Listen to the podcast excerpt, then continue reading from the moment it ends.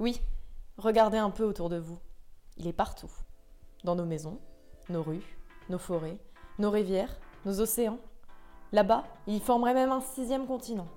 À perte de vue, une décharge marine de plastique. Un chiffre pour montrer l'étendue du problème. Chaque minute, l'équivalent d'un camion poubelle rempli de plastique finit déversé dans les océans. Pour la France et l'Angleterre, deux pays côtiers, c'est un défi de taille qu'ils ont voulu relever ensemble. Le projet européen Preventing Plastic Pollution, en français Prévenir la pollution plastique, réunit des universités, des laboratoires, des centres de recherche, des collectivités locales anglais et français. Leur but Suivre les polluants plastiques de la source à la mer, les comprendre et surtout les réduire. Ce projet est conduit dans sept zones d'études, dont une, tout au bout de la Bretagne, dans la rade de Brest.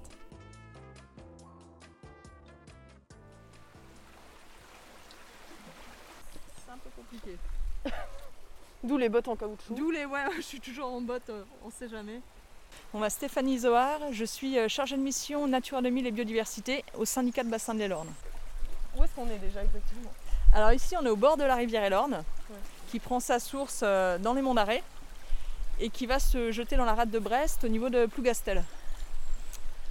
Donc vous avez, vous avez mis en place des, des- des structures pour arrêter les, les polluants plastiques, c'est ça? Alors oui, en fait, ça c'est assez expérimental. On met en place des filets de rétention des macro-déchets, donc les déchets de plus de 5 mm, en sortie de bus d'eau pluviale. Donc on n'en met pas partout parce qu'on n'a on n'a pas le budget non plus, on en met 5 sur le territoire.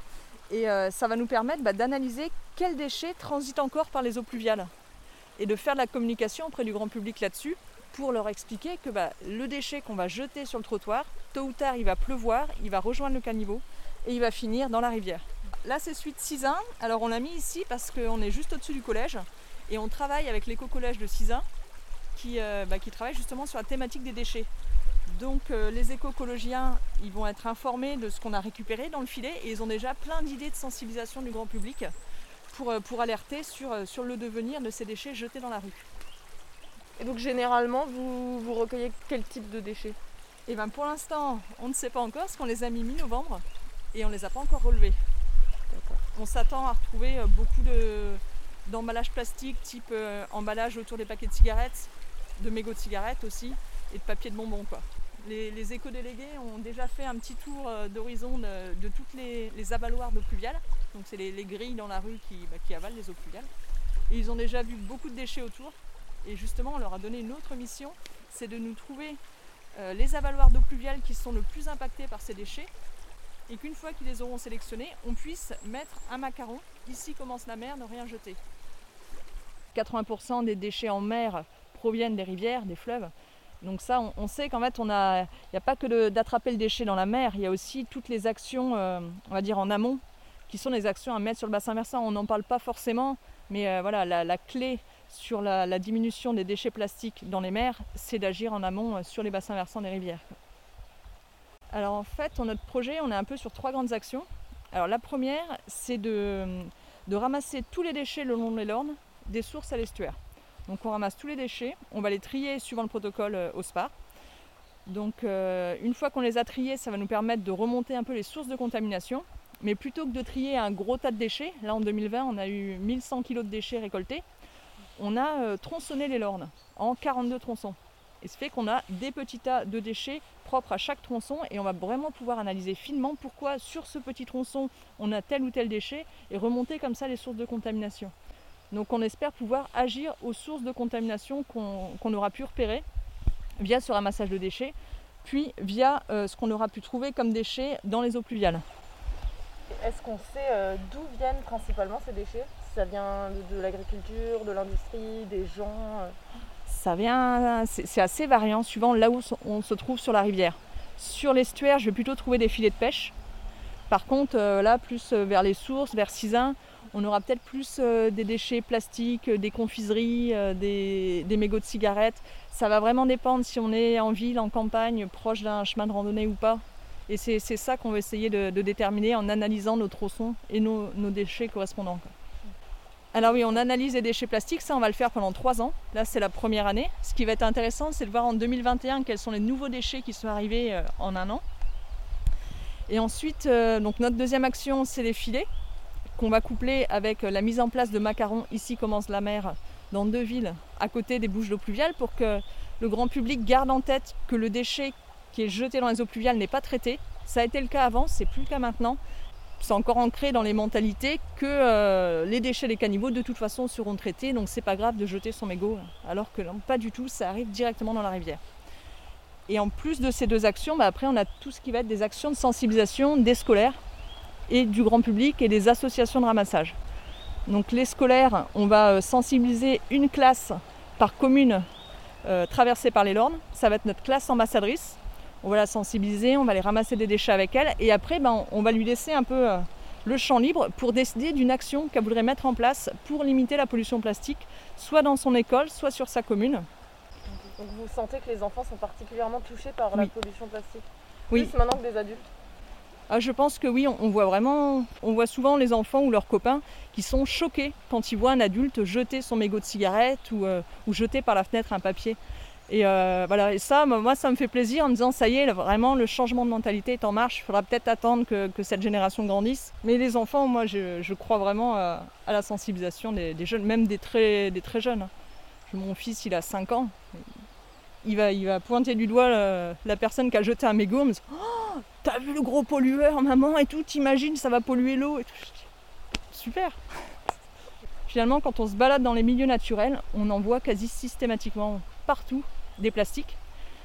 Et pour moi, c'est que la partie euh, émergée de l'iceberg parce que ces plastiques qu'on voit, c'est sûr, c'est grave, mais les plastiques qu'on ne voit plus parce qu'ils ont été euh, fractionnés, fragmentés en tout petits microplastiques, c'est encore plus grave et encore plus néfaste pour l'environnement.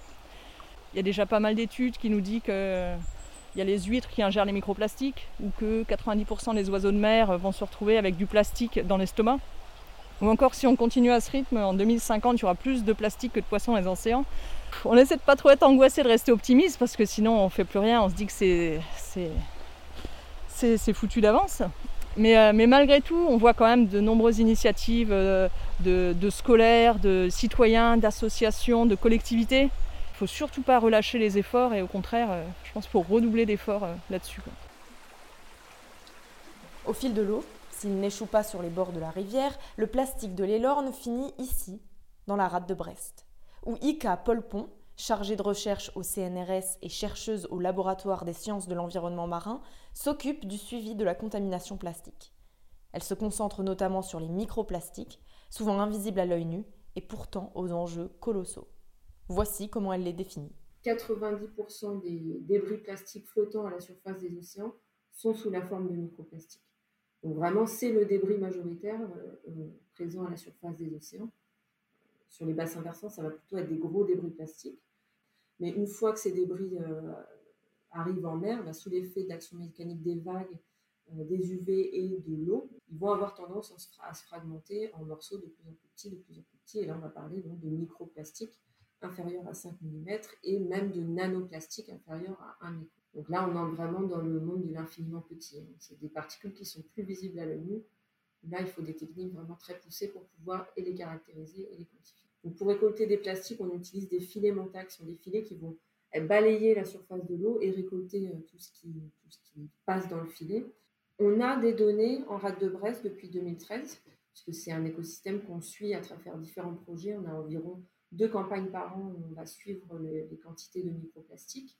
Sur cette baie-là, on a, du recul. Par contre, sur la baie de Douarnenez et la mer d'Iroise, c'est tout nouveau pour nous.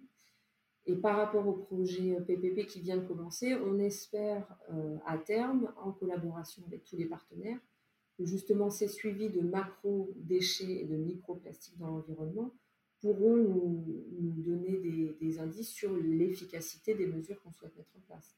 C'est-à-dire, est-ce que les mesures qui vont être mises en place en année 1 du projet, est-ce qu'on voit les répercussions sur les quantités de, de microplastiques et de macro-déchets qu'on retrouve au niveau des bassins versants les microplastiques sont donc présents en nombre. Leur impact sur le milieu marin ne fait pas de doute. Ika Polpon et ses collègues du CNRS et de l'IFREMER sont chargés d'évaluer ces impacts plus précisément. Alors, on connaît une partie des impacts, parce qu'on étudie ça en laboratoire depuis une dizaine d'années, surtout sur les microplastiques. Les nanoplastiques, c'est une classe de contaminants qui a été découverte plus récemment. Donc, les études sont plus récentes, mais on voit euh, effectivement quand on étudie leur toxicité en laboratoire sur des modèles animaux, ça va être des mollusques par exemple, comme les huîtres, des poissons, du plancton, des crustacés, etc. On voit des phénomènes de, toxicité qui est lié à l'ingestion de ces particules, qui va perturber la capacité des animaux à digérer leur aliment, vraiment à leur capacité à se nourrir, à digérer et à assimiler euh, les nutriments. À l'heure actuelle, il y a très peu de données sur ce quel est l'impact pour nous les hommes. Mais on sait qu'il y a des microplastiques dans absolument tout ce qui nous entoure, dans l'air qu'on respire, euh, dans l'eau qu'on boit, dans les aliments qu'on mange.